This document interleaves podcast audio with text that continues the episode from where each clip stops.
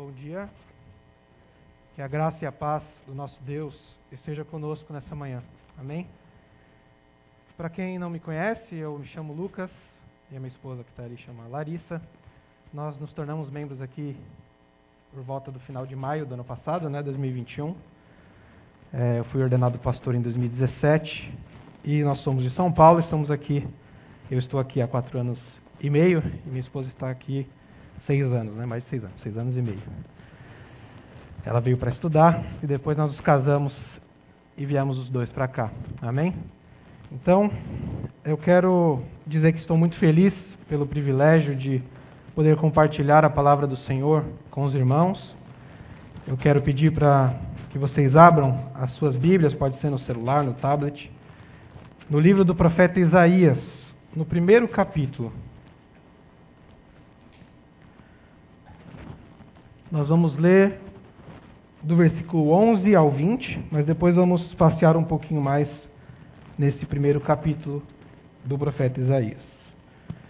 Isaías, capítulo 1, dos versículos 11 a 20.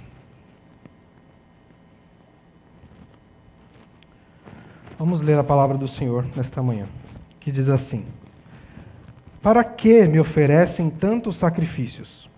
Pergunta o Senhor. Para mim chega de holocaustos, de carneiros e da gordura de novilhos gordos. Não tenho nenhum prazer no sangue de novilhos, de cordeiros e de bodes. Quando vocês veem a minha presença, quem lhes pediu que pusessem os pés em meus átrios? Parem de trazer ofertas inúteis. O incenso, o incenso de vocês é repugnante para mim luas novas, sábados e reuniões.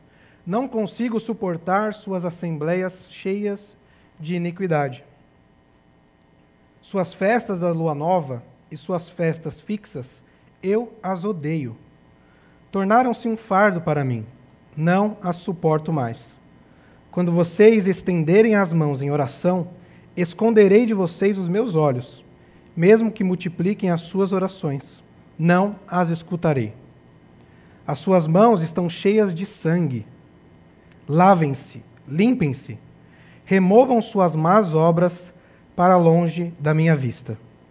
Parem de fazer o mal e aprendam a fazer o bem. Busquem a justiça, acabem com a opressão. Lutem pelos direitos do órfão. Defendam a causa da viúva. Versículo 18. Venham Vamos refletir juntos, diz o Senhor. Embora os seus pecados sejam vermelhos como escarlate, eles se tornarão brancos como a neve. Embora sejam rubros como púrpura, como a lã se tornarão. Se vocês estiverem dispostos a obedecer, comerão os melhores frutos desta terra. Mas se resistirem e se rebelarem, serão devorados pela espada. Pois o Senhor é quem fala. Vamos orar mais uma vez? Senhor, nós te louvamos pela tua palavra, Senhor.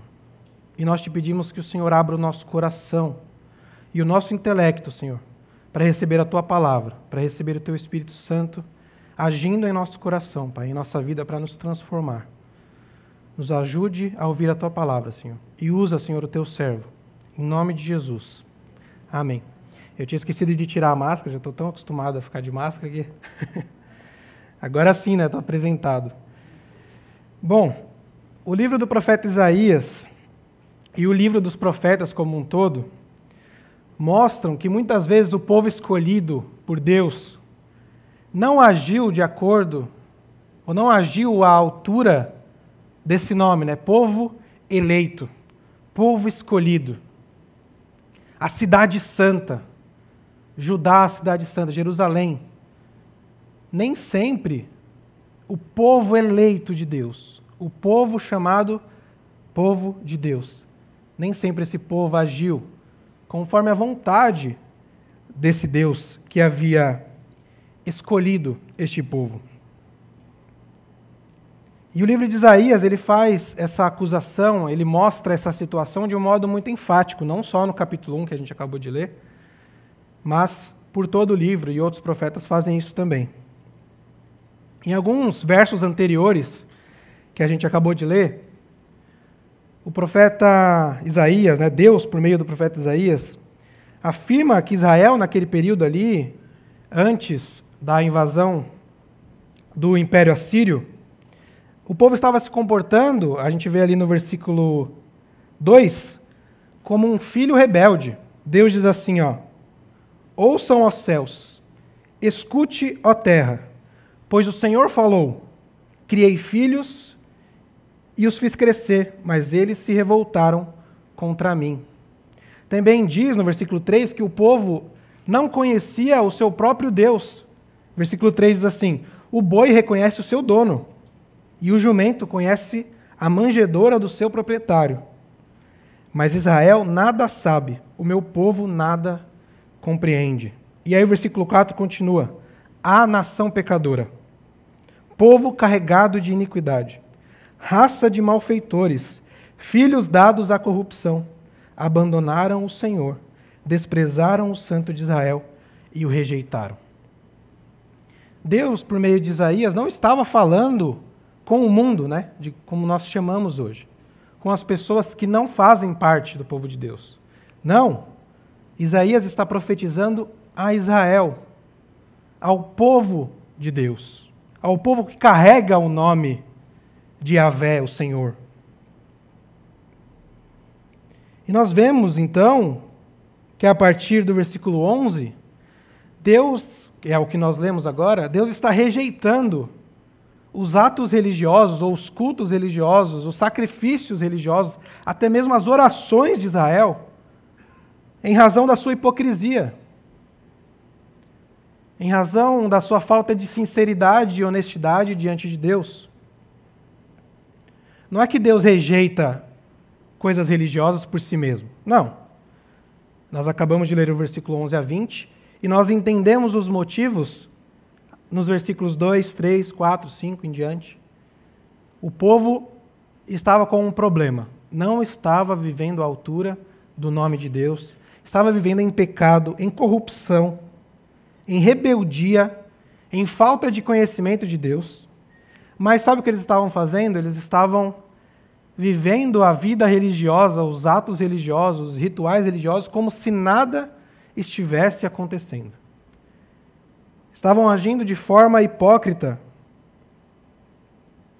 E o profeta vai dizer no versículo 13 que fazer isso é como ofertas inúteis.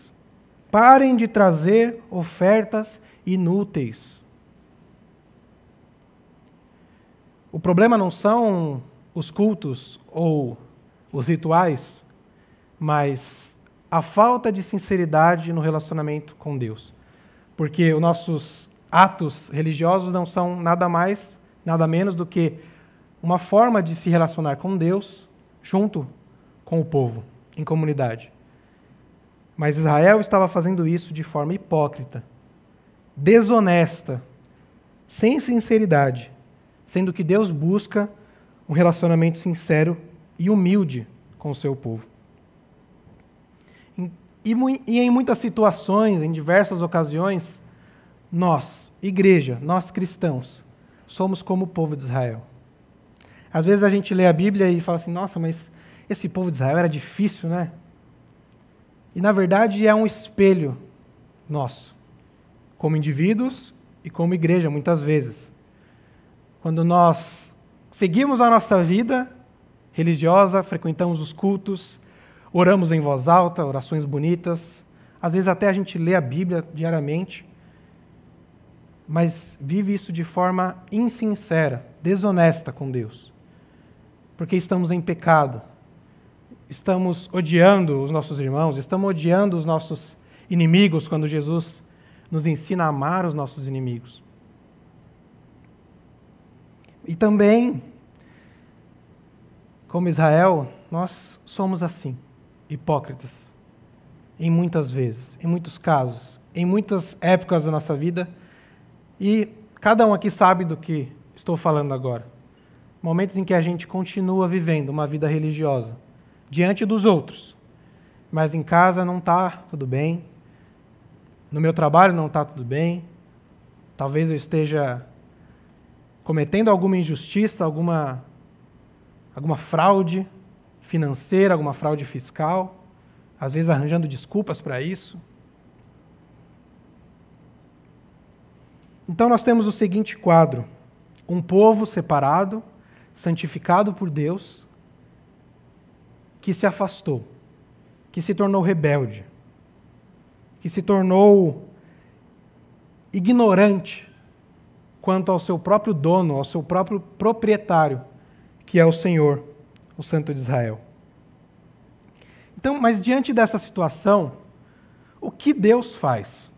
Diante dessa situação que a gente deu no versículo 2, 3 e 4, se você quiser depois ler aí os 5 a 10, diante dessa situação que eu acabei de descrever, o que Deus faz?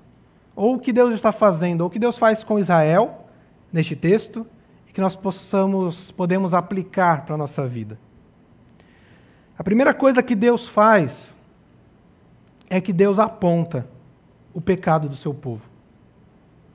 Em muitos casos, nos Salmos e às vezes, e principalmente nos profetas, Deus parece estar num tribunal, em que Ele é o juiz, mas também o acusador. E nós somos o réu. Nós somos o acusado. E Deus começa a descrever, por meio dos seus profetas, por meio da sua palavra, as nossas mazelas. Ele aponta o pecado de Israel. Ele aponta o pecado, muitas vezes, da igreja. E muitas vezes nós não entendemos isso também, né? Não entendemos como Deus pode nos acusar. Mas Deus faz isso e tem um motivo. E o motivo está no versículo 4, no finalzinho, que diz assim: ó, Desprezaram agora que é o importante, o santo de Israel. Deus é santo. Deus não pode simplesmente aceitar algumas coisas por causa de sua santidade, por causa do seu caráter, por causa de quem ele é.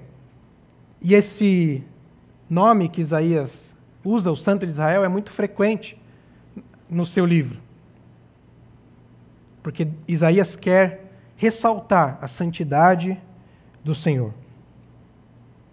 A cidade de Jerusalém não estava vivendo conforme o santo de Israel queria, exigia do povo que ele tinha separado, porque o povo que é escolhido é um povo separado, é um povo santificado, para ser um povo que vive à vontade do nosso Deus. Então, a maior ameaça contra Judá, contra o povo de Deus, naquele momento, não era os outros povos, não era a idolatria dos outros povos, não era o poderio militar daqueles povos. A principal ameaça contra o povo de Deus ali era ele mesmo.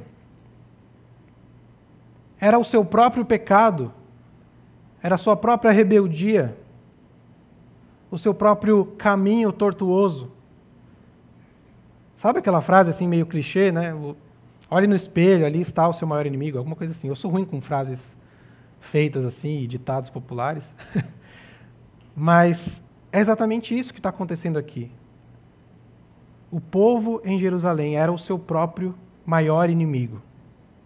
Sabe quando a gente, não sei, talvez Hoje a maioria pague para alguém montar né, os seus eletrodomésticos ou os seus aparelhos eletrônicos.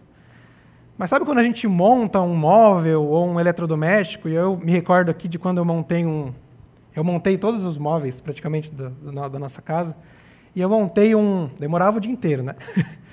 montei um móvelzinho da cozinha e, e não estava certo. Eu falei, ah, veio com defeito. Não é possível. Olhei, olhei, não, isso aqui está errado. Comecei a falar mal né, da marca, da loja. E de repente eu descobri que, na verdade, o problema era a pecinha que estava atrás montando aquele móvel. Tive que desmontar tudo e montar de novo. Sabe quando também a gente perde alguma coisa e começa já a falar: não, alguém pegou. Quando eu era mais novo, eu e meu irmão, a gente tinha o costume de dizer: roubaram. E na verdade, né, chegava a mãe e falava assim: está aqui, ó, você mesmo colocou aqui. A gente procura culpados para algumas situações em que o culpado está diante do espelho. Somos nós mesmos, os culpados pela nossa situação. E muitas vezes a gente ainda tenta disfarçar, como o povo de Israel, por meio dessas, desses rituais. Que a gente, a gente decora rituais, a gente decora jeito de orar, a gente decora canções bonitas, a gente é capaz, como o povo de Israel, de viver de maneira hipócrita. Mas Deus não quer isso. Nós lemos lá no Salmo 51 a oração de arrependimento de Davi, versículo 16 e 17, diz assim: Não te deleitas em sacrifícios, nem te agradas em holocaustos, senão eu os traria. Os sacrifícios que agradam a Deus são um espírito quebrantado, um coração quebrantado e contrito a Deus, não desprezarás. É isso que Deus espera de nós quando nós estamos em pecado. Antes de se achegar a um, uma reunião, um ritual religioso, alguma coisa que a gente sabe fazer de cor, Deus quer de nós um espírito quebrantado, um coração contrito. Então a gente vê, nós vemos, portanto, que o fato de Deus apontar os nossos pecados demonstra que Ele é santo, Ele é o santo de Israel, nos lembra que nós somos pecadores, nos lembra também que, mesmo carregando o nome de Cristo, o nome de Deus, muitas vezes nós caímos e pecamos e envergonhamos o nome de Cristo. E que muitas vezes nós disfarçamos as nossas mazelas por meio da religião. Deus, contudo, não é este Deus que apenas aponta o pecado. Isso é uma característica normalmente nossa, né? A gente gosta de acusar. Deus não é assim. Além de apontar o pecado do seu povo, Deus, o que Deus faz? Deus mostra o caminho correto para o seu povo. Deus mostra o caminho correto para o seu povo. Lá no versículo 10, e aqui a gente pode abrir até um parênteses, eu vou ler o versículo 10. Governantes de Sodoma, ouçam a palavra do Senhor. Vocês, povo de Gomorra, escutem a instrução de nosso Deus. É interessante que o profeta Isaías, Deus por meio do profeta Isaías, não está falando com Sodoma e Gomorra, até porque já tinha sido destruída. Deus está comparando o seu povo com Sodoma e Gomorra, que nas escrituras sagradas são uma espécie de símbolo de devassidão, de pecado. Olha só que interessante. E ele diz: escutem a instrução do nosso Deus. Escutem a voz de Deus. Deus, o próprio Deus está dizendo isso. Escutem a minha voz. Eu vou mostrar o caminho para vocês. E daí lá no versículo 16 e 17 diz assim: Lavem-se, limpem-se, removam suas más obras para longe da minha vista. Parem de fazer o mal. Aprendam a fazer o bem. Busquem a justiça, acabem com a opressão ou repreendam o opressor, é uma possível tradução também. Lutem pelos direitos do órfão e defendam a causa da viúva. Deus mostra o caminho. Deus aponta o erro e aponta o acerto. Vai por aqui. Jesus disse: Eu sou o caminho, a verdade e a vida. Aprendam de mim, que sou humilde. Venham a mim. Tome a sua cruz e siga-me.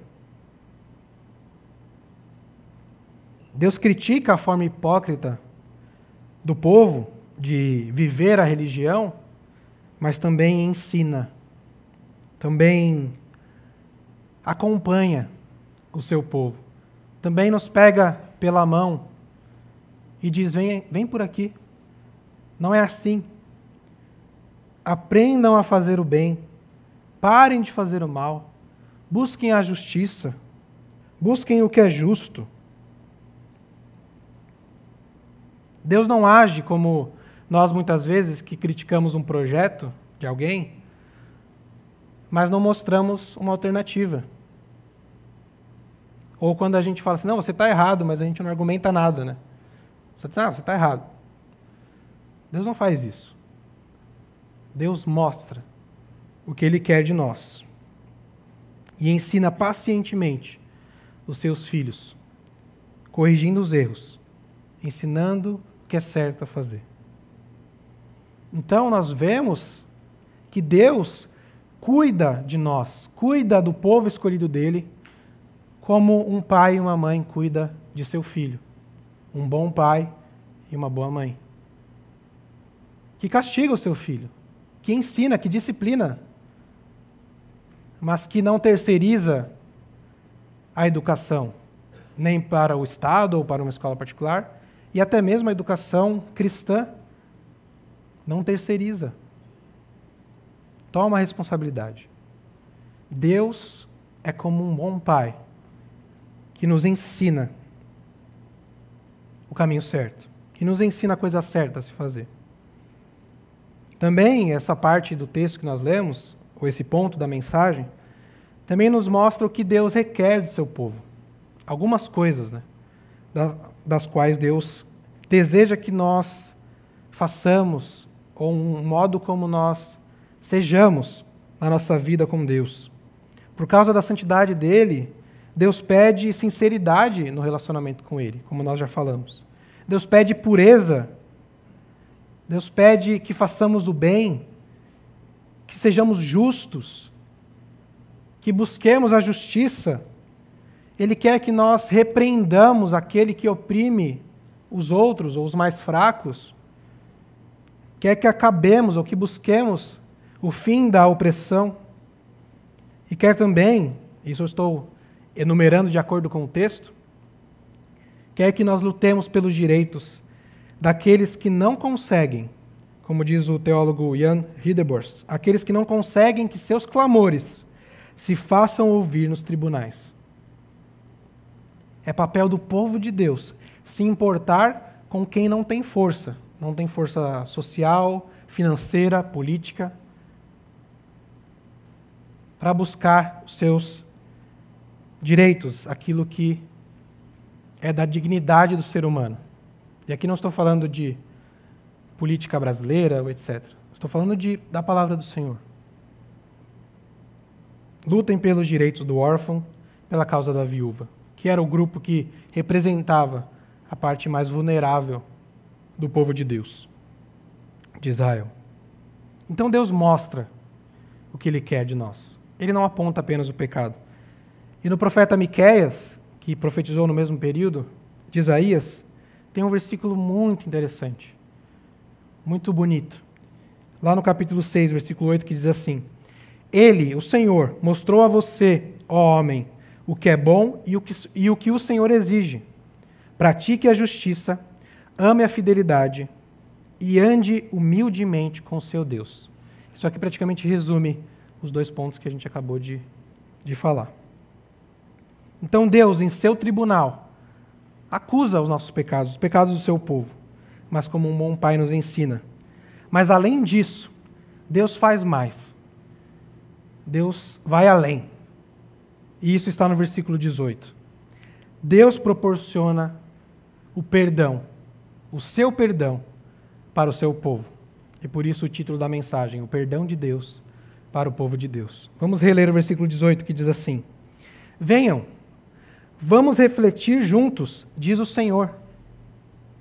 Embora os seus pecados sejam vermelhos como escarlate, eles se tornarão brancos como a neve. Embora sejam rubros como púrpura, como a lã se tornarão. Isaías tem um padrão de escrita que é revelar o juízo de Deus revelar a acusação que Deus está fazendo contra os nossos pecados, contra o pecado do povo de Israel. E logo depois, ele mostra a restauração, o perdão, a salvação. Se você ler o profeta Isaías, você vai perceber: tem juízo, mas tem salvação, tem esperança. E essa esperança não está no povo, não está nos rituais religiosos que, a, que o povo sabe fazer ou que nós sabemos fazer. Mas está na oferta de perdão do próprio Deus. Nós temos aqui uma espécie de, nesse texto que nós lemos, uma espécie de diagnóstico, uma cura e um prognóstico. O diagnóstico é: o meu povo está em pecado. A cura é: eu, o Senhor, proporciono o perdão. E o prognóstico, a gente pode até ler o versículo 27, que é no mesmo capítulo. Diz lá: ó, Sião será redimida com justiça, com retidão, os que se arrependerem. A expectativa do tratamento que Deus dá é a salvação, é a redenção. E foi isso o que Jesus Cristo fez na cruz. Deus olhou para a nossa situação. E aqui em Isaías, Deus olhou para a situação de Israel e viu: este povo é rebelde. Este povo é como um filho que abandona o seu pai. É como um povo ignorante acerca do seu próprio dono. É pecador, corrupto. Mas ele proporciona o perdão. E aqui, talvez, se você não conhece Jesus, está aqui nesta manhã, Deus proporciona o perdão. Mesmo que a sua vida tenha sido até hoje algo assim que não dá nem para descrever, talvez de tão pecaminosa. Não importa. Deus oferece essa limpeza de algo que está sujo para algo que vai ficar branco como a neve. E isso vale também para nós, cristãos, para nós, o povo de Deus, que talvez tenhamos caído na nossa vida individual, ou talvez como corpo de Cristo, muitas vezes a gente dá uma cambaleada. Deus oferece a restauração. Ele acusa, ele aponta o caminho certo, mas ele restaura com o seu perdão, com a sua limpeza. Jesus Cristo fez isso na cruz. Ele se tornou maldição em nosso lugar. O juízo que deveria estar sobre nós caiu sobre ele. E ele realizou a obra redentora de Deus, planejada por Deus, desde antes da fundação do mundo. E dessa forma ele nos purificou. E nos purifica esta manhã. Amém? Tem um versículo que talvez resuma isso, e eu gosto muito, eu sempre recito ele. Está em Apocalipse, capítulo 1, versículo 5 e versículo 6, que diz que Ele nos ama e nos libertou dos nossos pecados, por meio do seu sangue, para que nós possamos servir a Deus, sermos reino e sacerdotes, para servir a Deus Pai. Eu gosto desse versículo porque ele mostra o propósito pelo qual Deus faz isso que está no versículo 18. Deus restaura, Deus nos perdoa, Deus nos redime para que possamos servi-lo de maneira digna, para que possamos ser reino e sacerdotes, para servir a Deus Pai, de acordo, de acordo com a santidade do Santo de Israel. Deus nos perdoa. Deus dá o seu perdão para o seu povo. E ele é interessante como há uma quebra no texto. Deus está revelando o mal do coração do seu povo e de repente ele diz: Vamos refletir. Senta aqui comigo. Vem aqui, filho. Eu vou te perdoar. Eu vou te restaurar. Eu vou te purificar. Eu vou fazer de você uma nova criatura. De graça, de graça. Pela graça. De graça. Mais uma vez, citando o Hiderbos, difícil falar esse nome, Hiderbos. Ele diz que ele diz assim sobre esse texto: para efetuar o verdadeiro temor do seu nome, o Senhor começa dando perdão. Porque é constrangedor. Para nós, nós queremos merecer as coisas. Nós queremos que no final nós tenhamos batalhado por aquilo. Mas o perdão do Senhor não é assim. De repente, o Senhor oferece o seu perdão.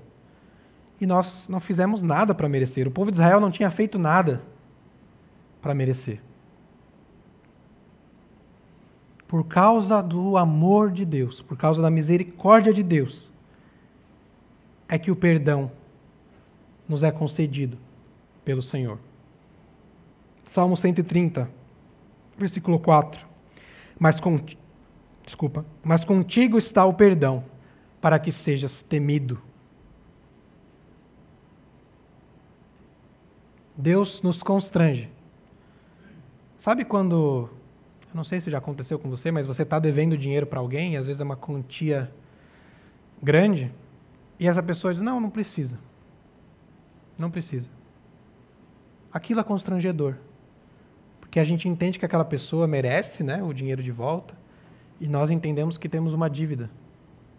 De fato, nós temos. Mas Cristo pagou essa dívida por nós a dívida causada pelo nosso próprio pecado. E partindo para a conclusão, nós podemos pensar então, talvez, o que nós podemos fazer. O que nós fazemos então diante dessa oferta de perdão? Diante daquilo que Deus fez, que nós vimos até agora, daquilo, diante daquilo que Deus faz. O que nós fazemos? Segundo o texto, nos versículos 19 e 20, nós obedecemos. Diz assim no versículo 19: Se vocês estiverem dispostos a obedecer, comerão os melhores frutos desta terra. Obedecer a Deus não é algo que fazemos para receber o favor de Deus, o perdão de Deus.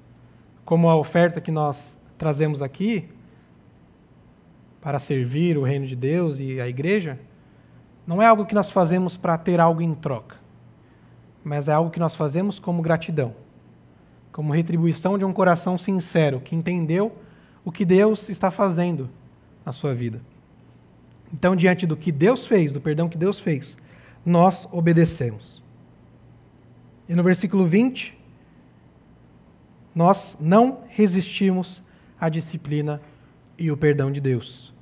Versículo 20, versículo 20 diz assim: Mas se resistirem e se rebelarem, serão devorados pela espada, pois é o Senhor quem fala. Tem um texto muito bonito também, em Provérbios, que é citado pelo escritor de Hebreus. Provérbios 3, versículos 11 e 12 diz assim: Meu filho, não despreze a disciplina do Senhor, nem se magoe com a sua repreensão Pois o Senhor disciplina a quem ama, assim como o Pai faz ao filho de quem deseja o bem. Deus disciplina aqueles a quem Ele ama, a quem Ele considera como filho. Deus disciplina. Não despreze, não resista à disciplina e ao trabalho que Deus quer, quer fazer na sua vida. E por último, voltando ao versículo 10, que diz: Escutem a instrução do, de Deus, do Senhor. O que nós fazemos é, nós ouvimos a voz de Deus e não nos rebelamos contra Ele. Não nos rebelamos contra Ele. Mas se resistirem e se rebelarem, serão devorados pela espada, diz o Senhor. É como o próprio Jesus disse em João 10, 27: As minhas ovelhas ouvem a minha voz. Eu as conheço e elas me seguem. Nós devemos conhecer o Senhor, conhecer a voz do Senhor, por meio da Sua palavra. Não fazer como Israel, que não conhecia o seu próprio pai, o seu próprio dono, o seu próprio proprietário. E aqui a palavra no hebraico, uma dessas duas aqui, que eu não lembro agora, o seu dono ou proprietário aqui, tem algo a ver com compra. E a gente entende, né, com o sangue de Jesus, que nós fomos comprados por um alto preço. Nós pertencemos a Deus. E é claro, essa mensagem também é uma exortação para que nós vivamos de maneira digna diante dos santos de Israel. Mas também, como a própria mensagem do livro de Isaías, é uma mensagem de esperança, de perdão e de restauração, talvez da vida de pecado que nós estejamos vivendo. Então, o que Deus quer de nós? Deus mostra o caminho.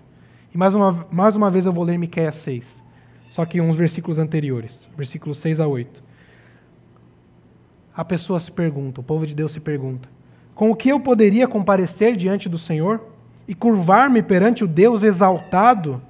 Deveria oferecer holocaustos de bezerros de um ano?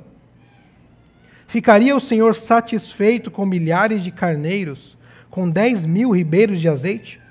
Devo oferecer o meu filho mais velho por causa da minha transgressão, o fruto do meu corpo por causa do meu próprio pecado? E daí chega o texto que está na tela. Ele mostrou a você, homem, o que é bom e o que o Senhor exige. Pratique a justiça, ame a fidelidade e ande humildemente com o seu Deus. Ande humildemente.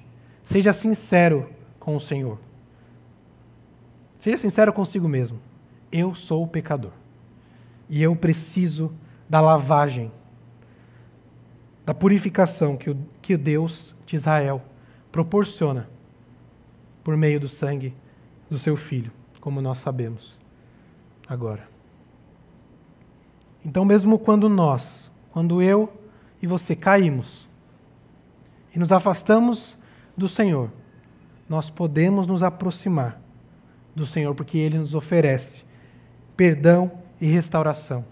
1 João 1,9: se, se confessarmos os nossos pecados, Ele é fiel e justo para nos perdoar os nossos pecados e nos purificar nos purificar de toda a injustiça. Pelo amor que Jesus Cristo derramou por nós na cruz, nós temos o perdão. Nós temos o perdão. Que nessa manhã o perdão de Deus esteja com cada um de nós, restaurando a nossa vida com Deus, restaurando até mesmo o nosso físico, o nosso psicológico, que muitas vezes se abala por causa das atitudes que nós tomamos dos pecados que cometemos. Que o perdão de Deus esteja com cada um de nós.